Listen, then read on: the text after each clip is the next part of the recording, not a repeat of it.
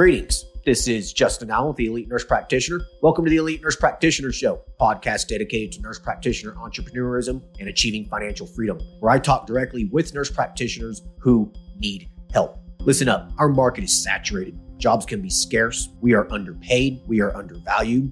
We are taken advantage of by the sharks within the healthcare system, and frankly, screw that. I'm sick of it, and it's time for a change.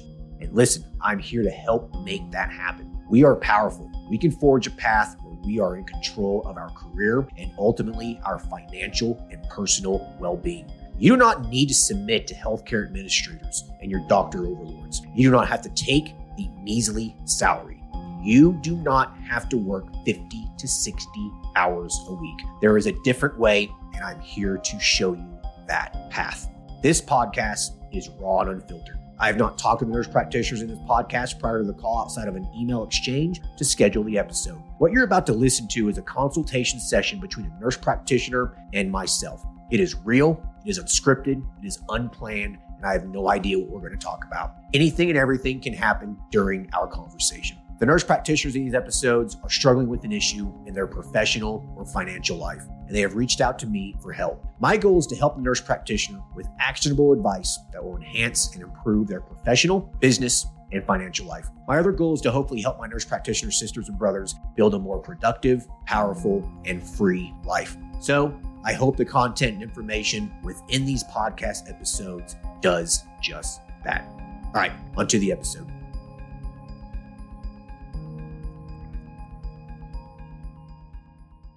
Hello, everyone. Today, we'll be talking to Terry, who is a family nurse practitioner. Currently, he works at a hospital-based urgent care full-time. Currently, he is in the startup phase of opening a men's health clinic. He has the basic setup, but he is needing assistance with understanding the operational back end of the practice, the patient flow of a practice, clearing up some regulatory considerations, and needing to know when the time is to pull the trigger on finally opening.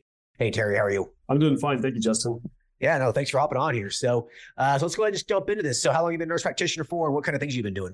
Yeah, thanks. Um, I've been a nurse practitioner since uh, twenty fifteen, um, so about coming on nine years now. And uh, I first started out a year of primary care and decided uh, didn't want to do that very long, and did some uh, skilled nursing facility rounding down um, in, in California, and then um, went into sleep medicine for a few years, actually. Then I came from uh, went from that and then to the um, urgent care system that I'm in now, and I've been here for four years. I've been Um, the medical director for two years and uh, a full-time uh, nurse practitioner, seeing, you know, wound to tomb, as they say, um, for four years total. Yeah. Okay. Um, so you're working urgent care right now. How long have you been in that setting? Yeah, I've been almost four years now. Four years, right? Okay. Do you like, are you enjoying it or? Yeah, it's challenging. It's definitely getting busier. This is a really busy area. It's a really, um, it's coastal, so it gets a lot in the summer. It really blows up. You know, during the holidays, it blows up with tourists. Um, so it definitely stays really, really busy. Uh, yeah. And we have three different urgent cares along the coastline, so it's um, definitely challenging for sure. Most, uh, I, I, it's kind of funny. I, I was the only full time um, employee, except for some locums, for the longest time, because most people were part time, because it's it's it's pretty hard work. Yeah, man. Urgent care is, uh, it is, it's tough work. yeah. How many, yeah, yeah, yeah. How many patients do you see on, you know, typically on a you know, busy day? Yeah. On a busy day, um, thirty-five by myself with one M A, for example.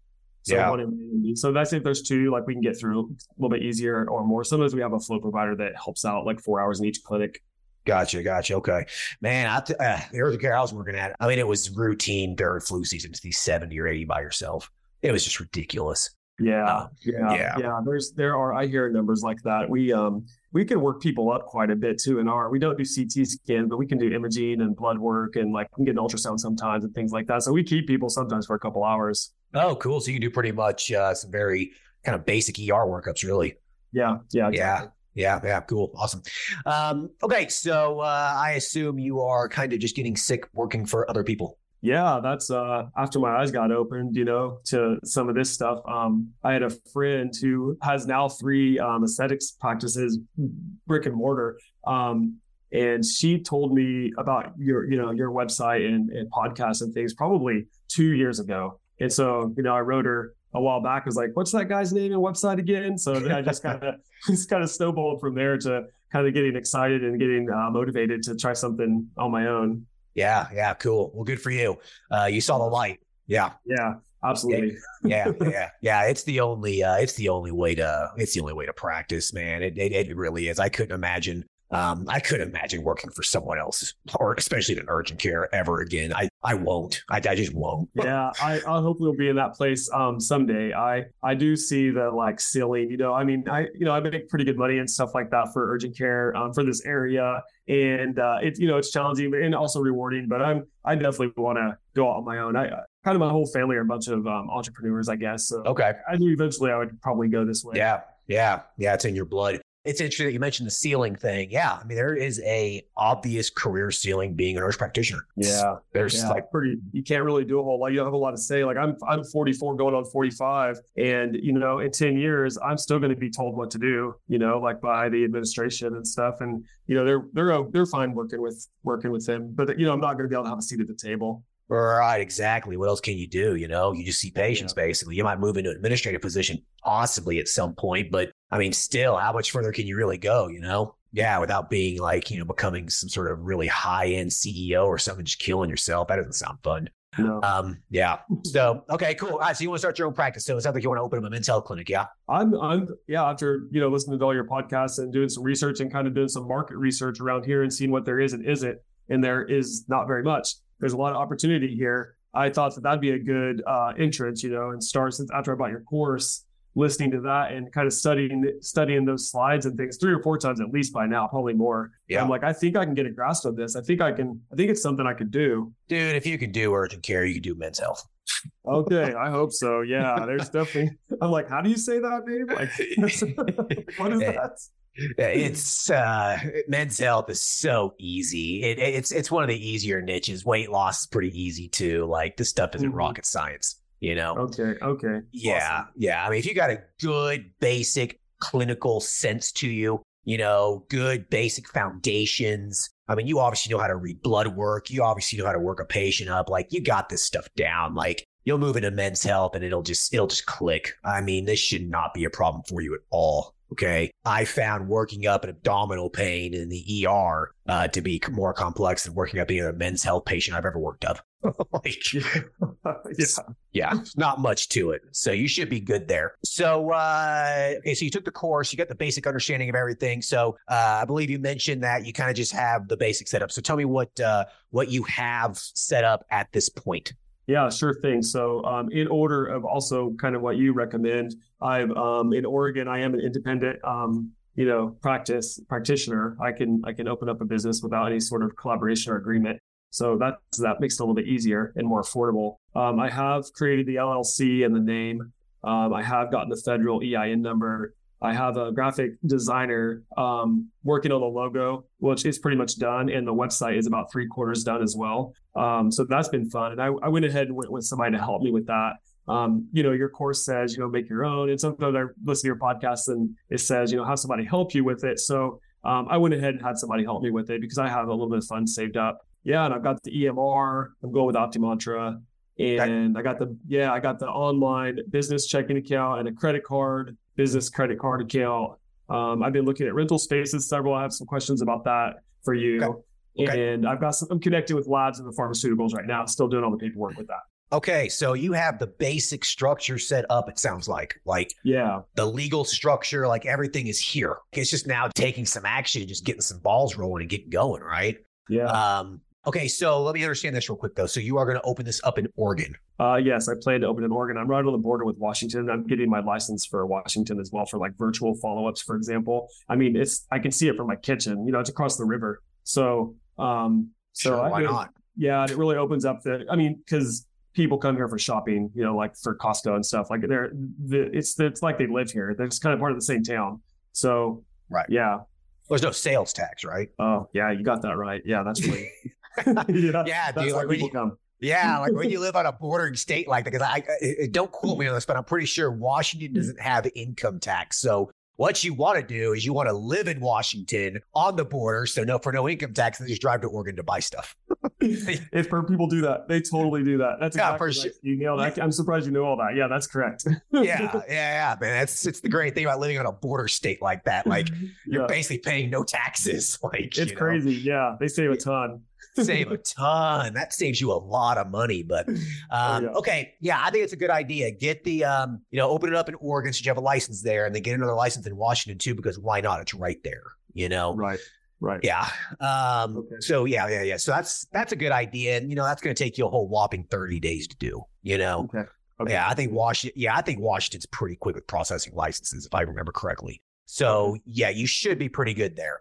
Okay. So you got a website, you got that going, you have all of that. So what's your budget like here? You said you had a little bit of money saved up. Yeah. So I, I wrote you an email saying like how I was, you know, trying to think of a way to, to have some money to, to, to make this happen. And so I, you know, with my wife, um, I said, you know, I read a book. It's called the. It's kind of. It's kind of, it's an old book, The Richest Man in Babylon. Yep. And it talks about you know saving ten percent, just ten percent, live on ninety percent. Anybody can save ten percent. You know. Yep. No matter what you make, you don't have to be poor. So kind of doing that for about, I don't know, seven, eight months, like saving ten percent, I'll drop it into an account. Like it's exactly like two fifty-three point six five, you know, like exactly every time. So I did that and I've gotten, I've saved now over ten K um, on that. So I got ten thousand to invest, you know, in this and myself and, you know, with my wife's, also with my wife's permission. And I got some, I got some more funds than that if needed. I can dip into another five or ten if I have to too. Okay. So anyone listening to this who is thinking about taking out a loan to start a business, don't do it. Like just yeah. be, di- yeah, just stay disciplined, save up ten to twenty percent a month. And in three to six months, you'll have enough to start your own practice. Like it's not that difficult. If you yeah. can't save up five to ten percent, you really need to take a hard look at your finances. Like, yeah, exactly. It, and um, yeah, I had an epiphany. I told Molly to, we were, had this, uh, we're going to buy an electric Toyota from the dealer over here. And I had an epiphany. I'm like, you know how much that thing costs? That thing's crazy. We don't need that. And she agreed. And I said, what if I, instead of getting that, I save this ten percent, you know, and invest in ourselves and make something happen with it. She was all on board about that and excited. So that's, that's kind of what did it, you know? Yep. There you go. That's that. That's a smart move. Instead of putting your money into something that doesn't really provide you any value, doesn't appreciate, doesn't bring you to the next level. Instead, you're, you're investing in yourself. You took some courses, you're starting a business. Like,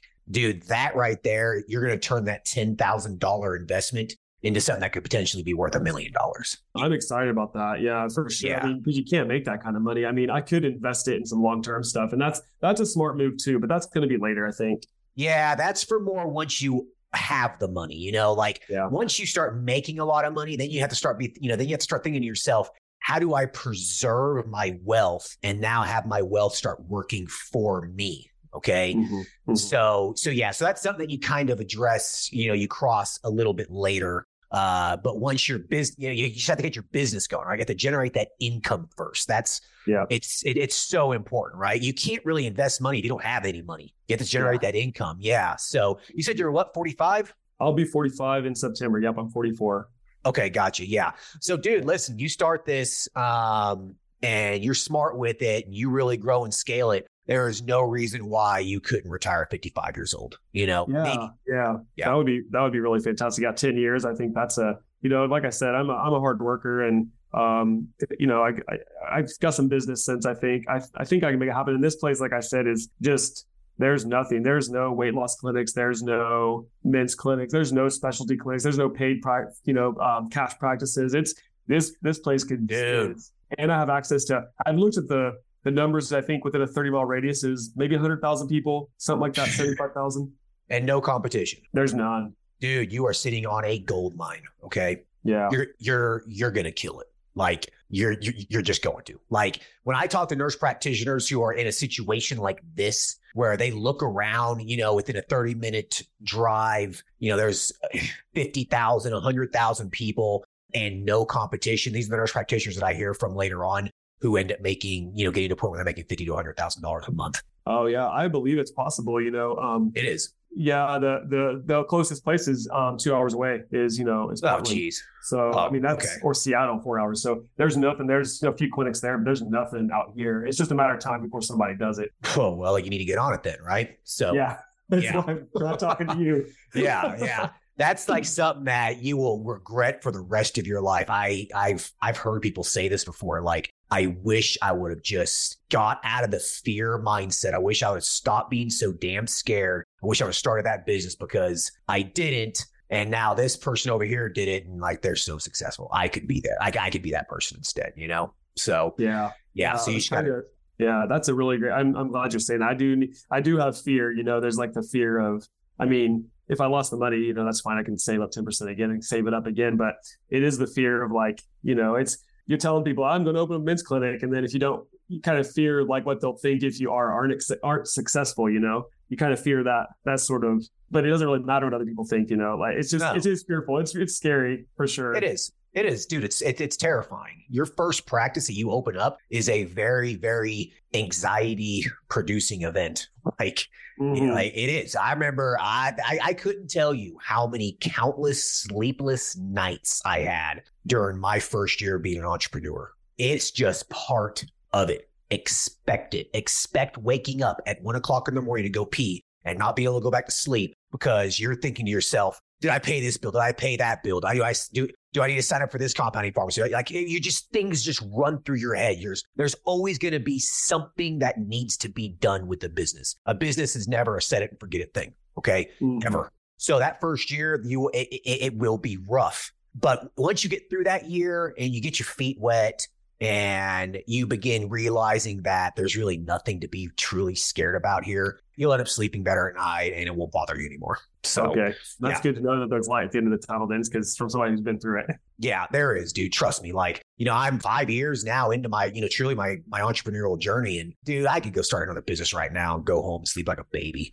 like, yeah. Yeah. You know? You're, you reminded me of my brother. I have a twin brother who started a business in North Africa and, you know, eighteen years ago. And he, he's started another one. He sold that one. He started another one. So like I said, he's, you know, he kind of gives me um, some, you know, makes me feel like I can, I can accomplish it too. Yep. Dude, if he can do it, all the other people can do it, you can do it too. So yeah, exactly. Yeah. So this whole fear of, you know, when do I get started kind of a thing, is I know you were kind of, you know, saying that before we got started, you know, how do I, you know, how do I get started? Like just yeah. get started, just do it. Yeah. You, yeah. You can't become paralyzed with fear. You can't become paralyzed with, you know, this, this analysis paralysis, you know, am I doing this right? Am I doing that right? Oh my you gosh, know, I know. Oh my yeah. Gosh.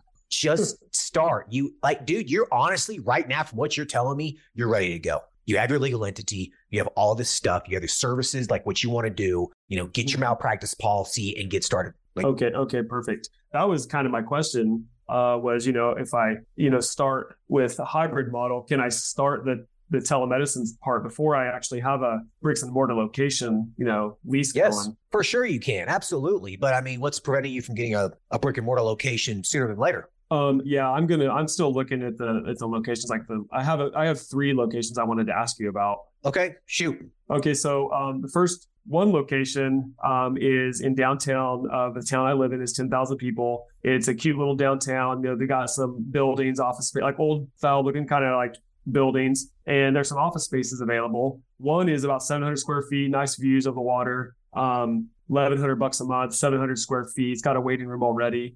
And parking though, parking would be a little bit on the street. It can be, it can be hard during the tourist season that, um, and there's no signage, uh, outside. There are practices okay. there. There's two nurses there who have a foot practice and like a, a chronic pain healing laser type something. I don't quite understand it. Myofascial practice. And there's a bunch of counseling services in that building as well. Okay. Uh, so that's, just, that's the first location. Okay. So just pause right now, throw it out. Parking situations will become a hassle. Okay. okay. Trust me here. Like if there's not ample parking, if people are having trouble parking, it will just end up pissing people off. It will just be problematic. You will hear complaints. Well, I don't know if it'll actually prevent people from just like leading you. I mean, once they're established, you're not going to really care that much, but like foot, just walk in traffic. People want to just come in and ask questions. If they can't find a parking spot, what are they going to do? They're going to just drive off. And if there's no roadside frontage or roadside sign frontage, eh, you know, that could be problematic too. So let's hear the other two. Okay, so the the the second one um,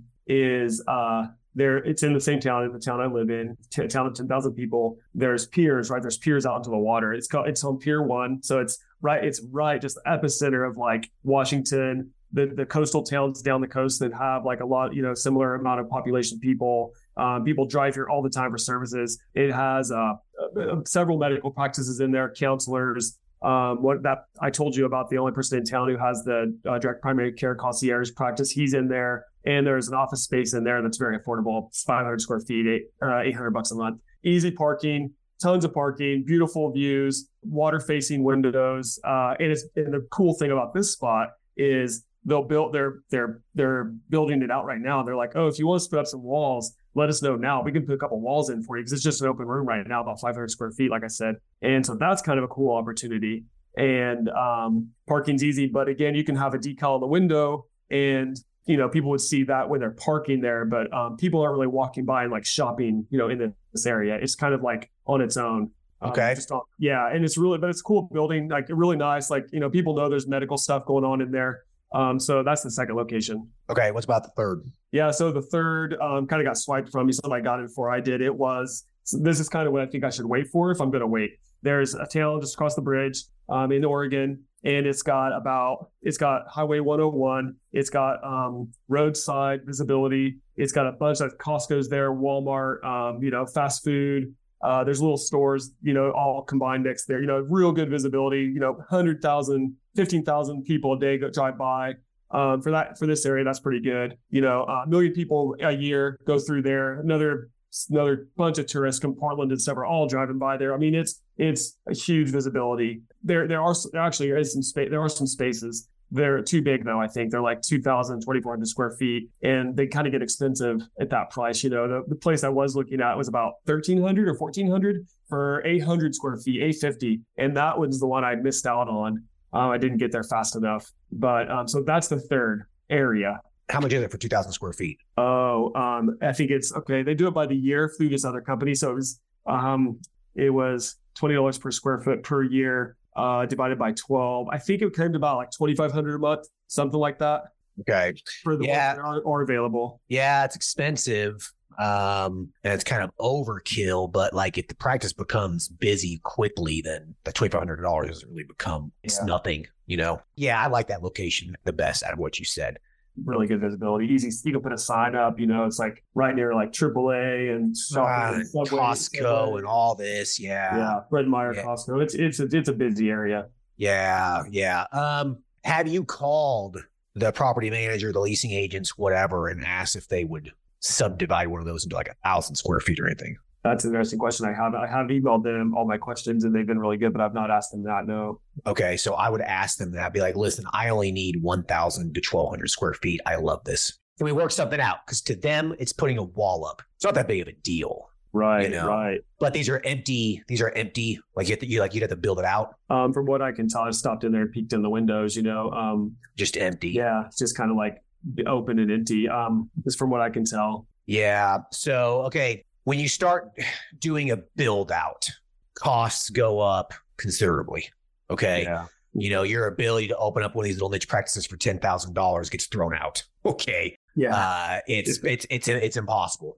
So, you know, if you follow the model, you know, you always want a, a low overhead practice, a simple practice, right? That's what you want. Okay. You know, if you had thirty, forty, fifty thousand dollars to put at this, and if you lost it all, it wouldn't really stress you out that much. And I'd say go for it. Build it out. It's a great location. You'll probably make your money back in no time. But this is your first practice. You know, you got a budget of ten thousand dollars, fifteen thousand dollars, it sounds like. Mm-hmm. Uh, I don't know if that kind of risk is necessary. And when you're talking about a build out, you're signing a lease for three to five years. So it just locks you into a considerable amount of risk. I see. I see yeah. what you're saying. Yeah. So I don't think that's a good idea. Like it's a great location. If there was something already built out, you know, a thousand square feet, I would say jump all over it. Right. But right. there is, there isn't. Yeah. But my question is, is there anything else kind of like that? There's gotta be. You only found three spots. Surely to God, there's some other spots. Well, there are a couple. So on, uh, there's another building as you're crossing the bridge on the right by in the Walgreens, um, the Walgreens shopping center area that has uh, two, two spots, um, available. I don't know if there, there's no sign up, but there's paper like in the window, so I can't see inside there. Um, you know, there's like a U P S shipping little store there, and there's like a little uh, Mexican restaurant and stuff like that. So, and there's a gym around the corner that a lot of people use for, uh, there's a fitness center kind of gym. So okay. that would be ideal. I'm still trying to figure out who owns that property. Um, okay. Cause that's, uh, I think from what I could tell from the size of the other uh, establishments there that might be about the right size there too. So that's kind of one spot I've been trying to research. Okay. So I would say, I'd say probably start, you know, keep, keep doing your research. I yeah, think that okay. you might be able to find something better. Like, you know, that one that's on the main road that doesn't have great parking, like that sounds like it'd be a pretty good spot, but if there's really no way for people to like drive by and kind of see your sign, mm-hmm. it kind of defeats the purpose of being on a main road. Okay. Okay. You know, like it kind of just yeah. defeats the purpose. Yeah. It does. It does. And then the second location, it sounds pretty good. But what worries me is, is that there's also a cash-based D P C practice in the same building. Mm-hmm. And so what what worries me about that location is, what if that guy sees what you're doing, sees how busy you're getting, and then decides, hey, wait a second, I could do this too. Yeah. Yeah. You know? It's, yeah. He, it's a small town for sure. I mean, right. Word is definitely going to be out for sure, especially in the medical community. Right, right. And if he's you're, our former, he's our former like C M O at our hospital. Okay, gotcha. Yes, and he sees what you're doing, and it's like in the same building, and he's like, "Who are you know are all these cars? See people going in and out of your office all the time." Like it's gonna, you know, it's gonna raise his eyebrows. He'll be like, "Hey, wait a second here. Like maybe I should be doing that." Okay, so you might actually create a competitor out of it. You know, could that happen? Sure. I, I mean, is, would it happen? Probably not. But you know, it's just something that crossed my mind. So okay. yeah. Okay. It sounds like you could use that as a backup. That's a good backup. I have a question for you. So it is a small town and there is no other services like it. So I'm going to, when I get a bricks and mortar, it definitely will pop up on Google, right? It'll definitely be on like the maps and on that, um, the ad and stuff. Um, and so will that be helpful? Do I need frontage, roadside visibility? If that's the case, that my business, there's like, it'll be number one because there is nothing else. You see what I'm saying? Is that uh, yeah, I mean... Right. So my first men's health practice was in kind of a dumpy place, hole in the wall. You couldn't see it from the road, you know, and we still got patients. I was able to scale that thing from zero to twenty thousand bucks a month in, you know, less than six, six months. Okay. You know, this was back in two thousand and uh, two thousand eighteen, two thousand nineteen. Okay. So, so I was able to do it. Yeah. I just made it, I just made it very easy for people to find me online, and I advertised and stuff. Okay. So yes, you can. It can work. You do not need roadside frontage. Okay. You, you don't, it's not necessary, but okay. if you can find something with it though, it will increase your patient volume. Sure. That so, yeah. yeah. So think about it this way. I've said this before in a few other podcasts, is that think about the increased cost of a place on a main road that allows you to have a sign, a good sign, not one of those little tiny three foot by two feet signs that go up on a big giant sign where there's twenty other businesses on it. People can't see that, right? Mm-hmm. An actual right. sign. If you can spend some more money on something like that, right? Think about that extra cost as more or less part of your marketing budget, because having that main sign out on a main road is essentially free advertising. So if that costs you five hundred dollars more a month, that's five hundred dollars less that you need to spend on advertising. So it all ends up breaking even at the same, you know, at the end anyways. Does that make sense? That does make sense. And then you are definitely, you know, your advertising work is working, because you don't know if it's going to work on Facebook or Instagram or, you know, Google. You, you know, you know, it's a solid, a solid marketing because it's right there. Right. Like, yeah, it's pretty hard to mess up a sign on a road. Like, yeah. People are driving by, they see it. Like, it's as simple as that. And I will tell you, dude, I get lots of people that could just drive into our men's health clinic because of just the sign on the road. Lots. When we moved from the hole in the wall to the place on the main road with the sign, patient volume increased okay. significantly too. Okay? okay. Yeah. Now, let me give you two examples here. So my first men's health practice was in a hole in the wall. We moved to a location on a main road, and it went, you know, and it grew. It grew a lot. All right. Just because people started walking in, asking questions, they saw the name of the practice, they looked it up online. Okay. It's free advertising. And it cost us a whopping extra like two or three hundred bucks a month. Big deal. Right. Mm-hmm. My second men's health practice is in a little bit more of a hole in the wall area. It is, it's nice. It's a nice office, it's a beautiful office, but it's in more of like a medical park kind of a thing. Mm-hmm. There's no sign on the main road. And that second location has been slower growing compared to my first. So I have to spend more money on advertising, and I'm getting less of a return. Okay. I'm confident if I move my second men's health location to something on the main road, we would probably double our patient volume in a matter of three to six months. Yeah, that's significant. Significant. But the problem is where that second mid-south location is, there just is no locations on a main road that are available, like ever.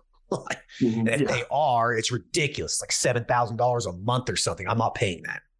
So, um, so yeah. So anyways, just kind of keep this in mind. It, it might not be a bad idea for you to keep looking, keep looking, just going around, just drive around. Don't rely on what's, you know, listed online. Just drive around. That's, that's the best way to find an office, is just to drive around and look. You know sure, what I mean? Sure. Yeah. I do. I do. And that's a, that's a great, cause this is such a small town. A lot of people don't even really, they just advertise with a sign in the window. They don't really advertise any other way. They don't put it online or anything. Yeah. Well, you know, look on Craigslist, look on Facebook Marketplace, look on those, like, that's where I found my location, was on Craigslist.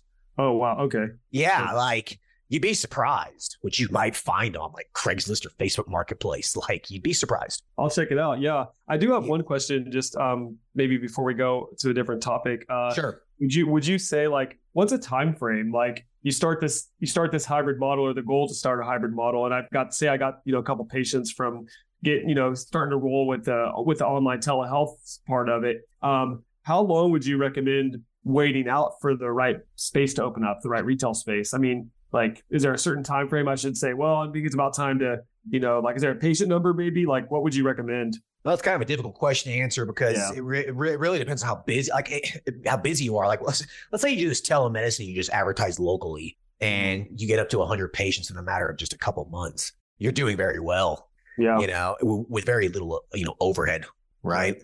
Right. But logistically, it becomes more and more difficult when you have a very large telemedicine practice with lots and lots of patients. Uh, you have multiple people that are remote talking to each other. It can be a little more, it can be difficult to juggle around and, and, you know, and keep it operational. So like at that point is when you'd probably want something in person. So you have, you know, multiple medical assistants working for you there. Patients can come in, pick up supplies, pick up meds. You can, they can do injections, you know, et cetera. Okay. Um, you can do in-person stuff, vitamin injections, procedures if you want, you know, other things like that. So, um, so it's basically gonna be one of those, like, you're pulling your hair out, you know, it being virtual is just becoming, becoming bothersome. Um, you can't open up a hundred percent telemed practice, and it could be, you know, and, and it could run smooth too. You do the, and then another, uh, you know, another scenario would be is that you do a hundred percent telemed, you start advertising in your area, Facebook, Google, you know, et cetera, start getting the word out at gyms and stuff like that. Um, and it's slow going, you know, then it might be, okay, well,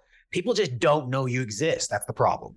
Yeah. Yeah, exactly. It's a, yeah. As I read the book, it's like, um, obscurity, you know? Yeah. They, right. They, they just, just need to, they don't know. Yeah. Yeah. Yeah. They don't know you exist. Like, it might be the most important thing going on in your life. No one else gives a shit. No one knows, you know?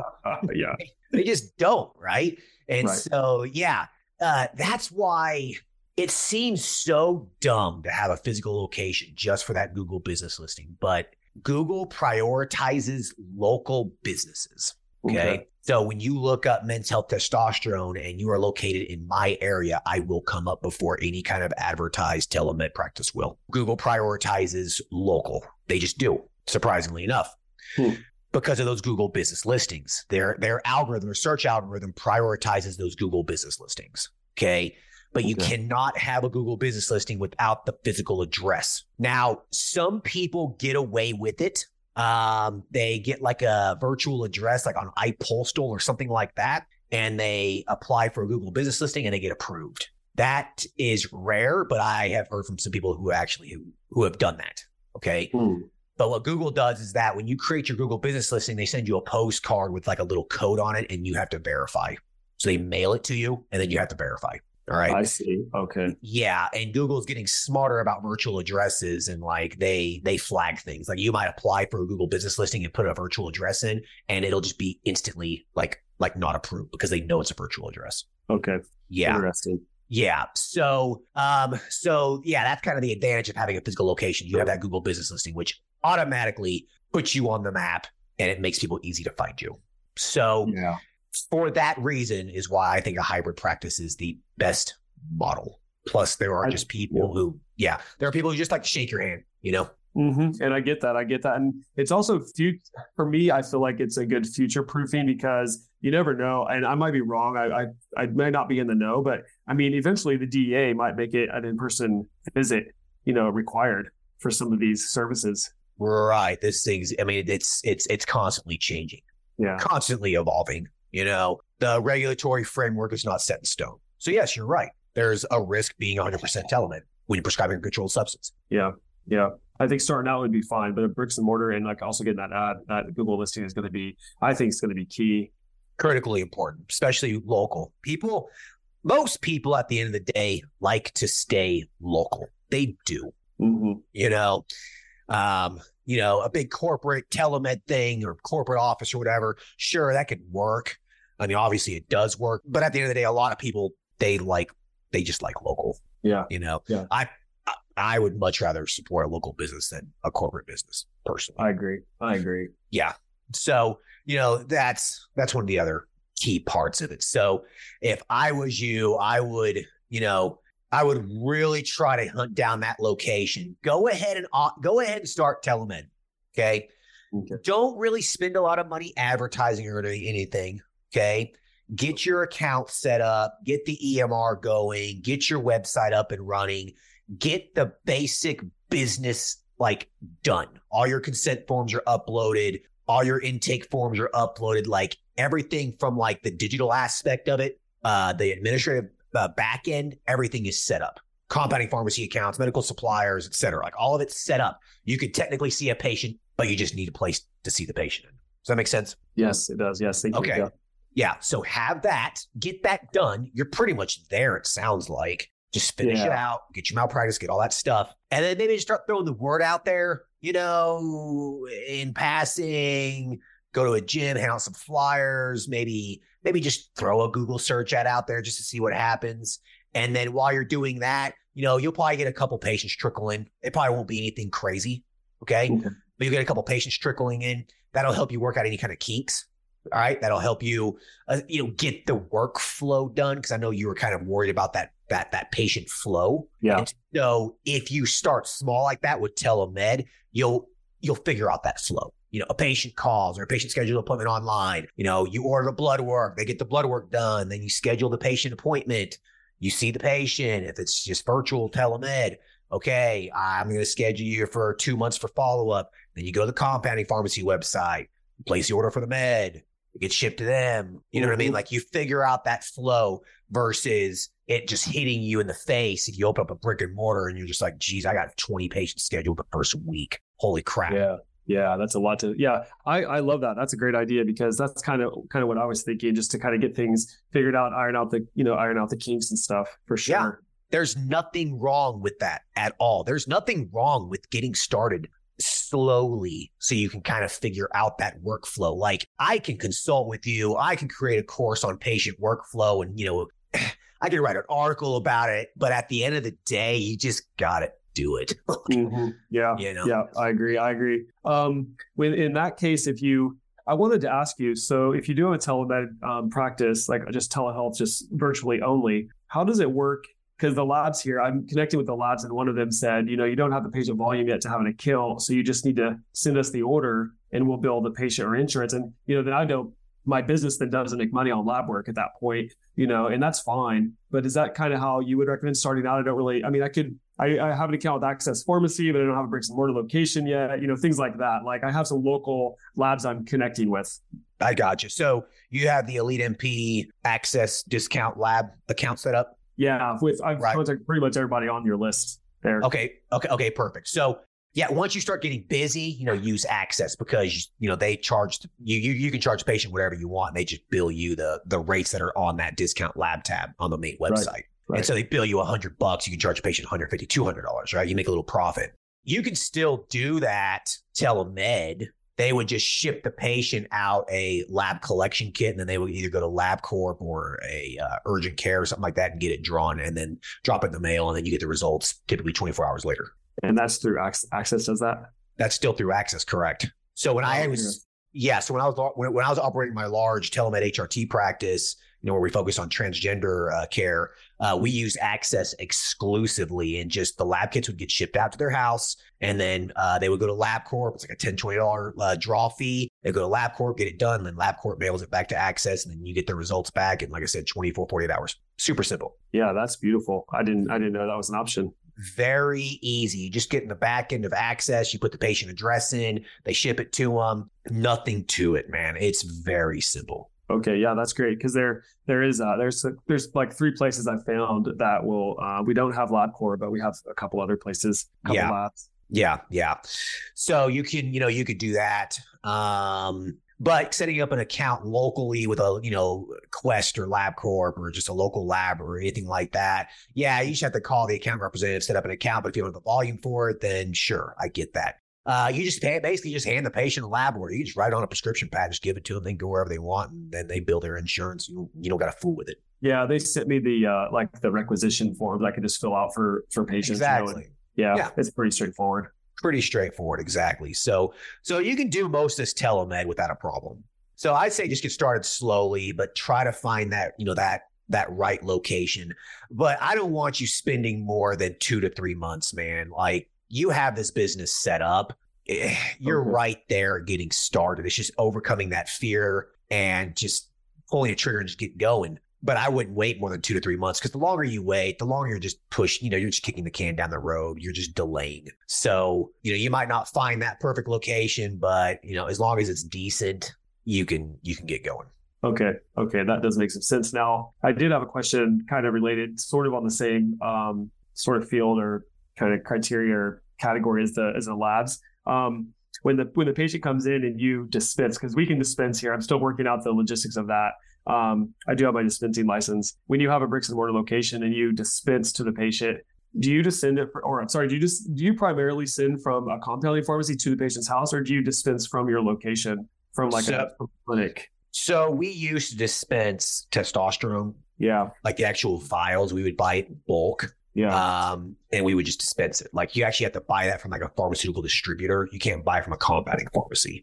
Right. Um, right. right. Okay. So, uh, we used to, but the paperwork, keeping track of all the invoices, the documentation the D E A requires, like, it just became a hassle as we got busier. It just it just started becoming a pain in the ass. So we stopped uh, dispensing controlled substances, but we still dispense non-controlled because that's super easy. All right, there's not really a whole lot of documentation and regulatory stuff you got to worry about, like there is with a, you know, with a controlled substance. So uh, the controlled substances, we just have those shipped to the patient directly from the compounding pharmacy, so that way we don't have to fool with it. But everything else, the non-controlled stuff, uh, we still dispense because the margins are better. Okay, that does make that does make sense. Now, um, do people still come to your clinics for in-clinic injections, or is it mostly? Yeah.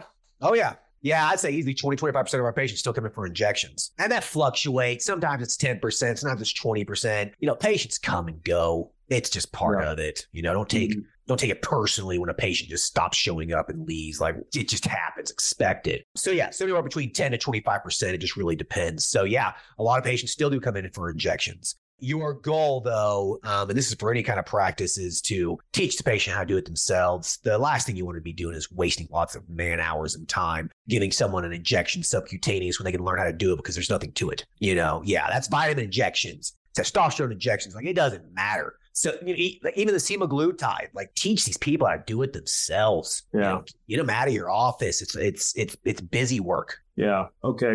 Are you finding, just because we're kind of talking now, I know this is going to be published later, are are there shortages from, you know, I'm starting to get sort of these cost sheets worked out, these, you know, kind of keep track of like what it's going to cost me, what I'm going to charge the patient. Are you having trouble getting some things like H C G and semaglutide and things like that uh, for your patients, or is it still possible to get those things? Yeah, you know, we recorded this early summer of twenty twenty-three, and uh, yeah, it's it's problematic. Compounding pharmacies are behind.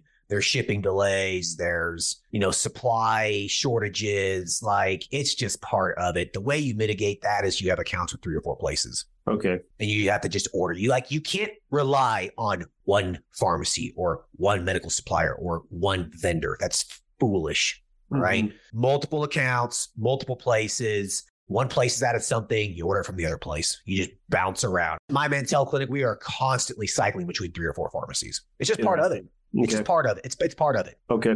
Yeah. I was just wondering. Yeah, that makes sense. Yeah. Yeah. Hell, any other questions? You sound like you're pretty much on top of it. You just got to get going. Yeah. Yeah. I, um, I, like you say, you know, and I've read like multiple books on just like taking action, you know, things will follow once you take action. So I've just been pretty much every day, just I'll at least make one phone call, one email, you know, right before we got on this call, I, I emailed a golf course, you know, just like, just did one thing, you know, just sort of keep things moving and, and going and, and just small steps to make this happen, you know, cause I'm, I, you know, I'm a busy guy. I got a, I got two young kids, even though I'm forty-five and a full-time job, you know, and, you know, house and things. So I just take to a little bit every day and it's all coming together, you know, eventually. Yay. You're doing the exact thing you need to do. One thing at a time. And before you know it, you have a business, right? Like you've been doing one thing a day. How long did it take you to complete, like to, to finish this up? Yeah. Um, not long at all. Once I really started taking action, a few weeks. A know? few weeks. like, yeah. Right. A, day. a yeah. few weeks. That's it. Doing one thing a day. That's yeah. literally it. One thing a day. Yeah. I'd study in your courses in the morning about, you know, when I'm working out. And then when I, you know, take a hike or something or, you know, I'm doing chores in the morning, listen to the courses and listening to the podcasts and stuff like that. So I fit everything in, you know. Yigs. Yeah. See, and you did it. You took action. That's exactly what you need to be doing. And now you just got to take that final action and start mm-hmm. seeing patients. Mm-hmm. Mm-hmm. Cool. Yeah.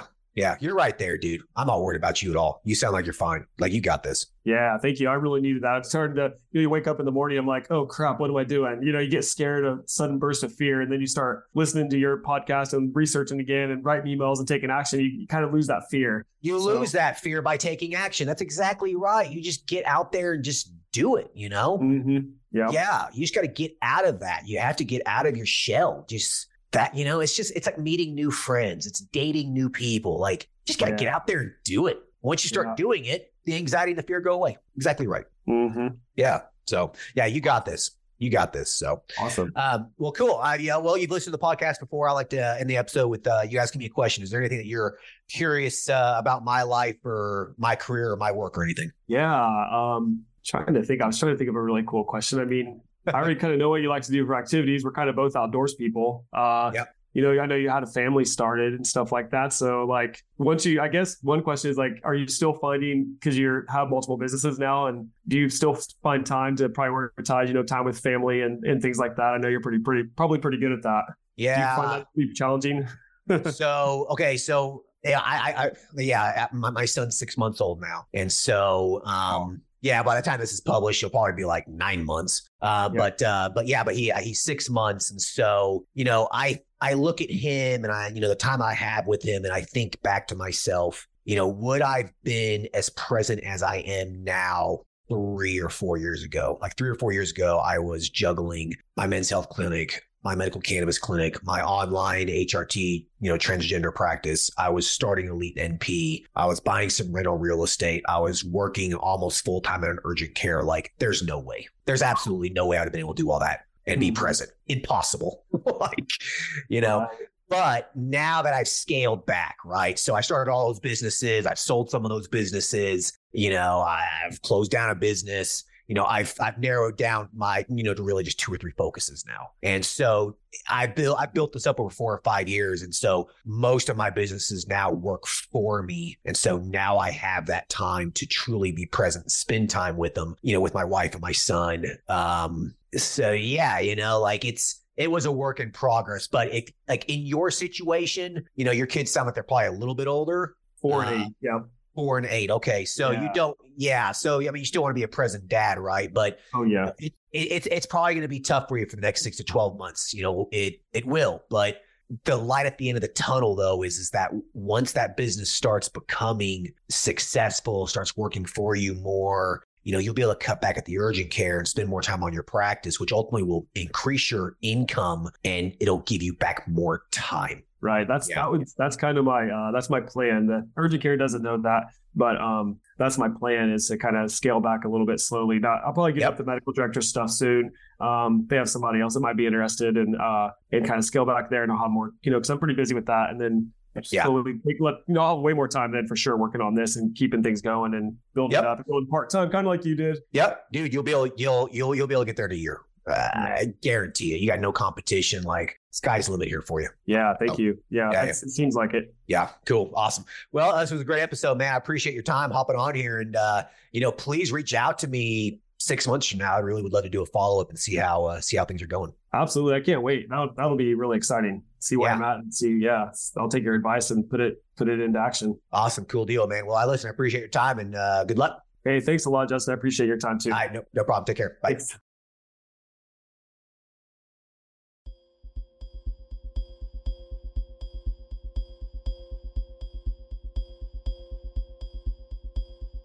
All right, I hope everyone enjoyed the episode with Terry. It was a pretty solid one. We haven't really talked about uh, specifics on finding that perfect location. So, you know, his situation is that he's in the startup phase, right? He has the basic business set up, right? Like the P L L C, the accounts with the pharmacies, the E M R, the website, all that stuff. He has all that stuff set up. So now it's just basically executing and seeing patients, right? So it's not a bad idea to start telemed while finding that perfect location, okay? You really got to find that perfect location. Hybrid practices are the best practices in my opinion.